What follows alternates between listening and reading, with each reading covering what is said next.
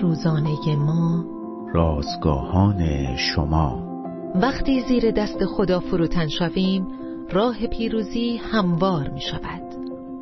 روز یازدهم از شماره دوم نان روزانه ما.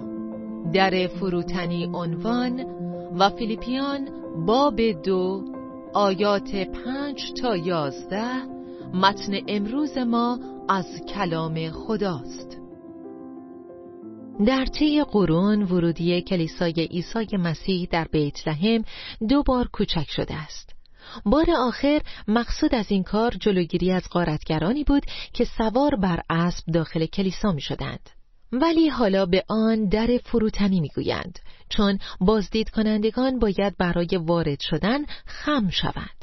هر قدر پا به سن می‌گذاریم خم کردن زانوهایمان سختتر و دردناکتر می شود. بعضی ها با شهامت عمل جراحی تعویز زانو را تحمل می کنند. برای اجتناب از دردهای ناشی از صدمات مفاصل که این روزها خیلی زیاد شدهاند آنها چندین هفته رنج را به جان می‌خرند همچون زانوهای جسمانی زانوهای روحانی هم خشک می شوند سالها سرسختی و غرور و زندگی جسمانی ما را غیر قابل انعطاف می سازد و به طور فضاینده مشکل و دردناک است که خود را فروتن کنیم.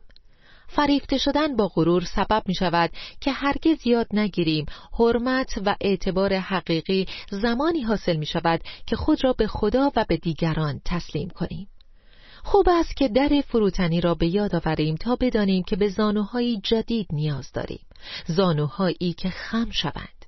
فروتنی تنها طریق ورود به حضور خداست. آیا روش دیگری برای حرمت به کسی که در قبال ما فروتنی کرد وجود دارد؟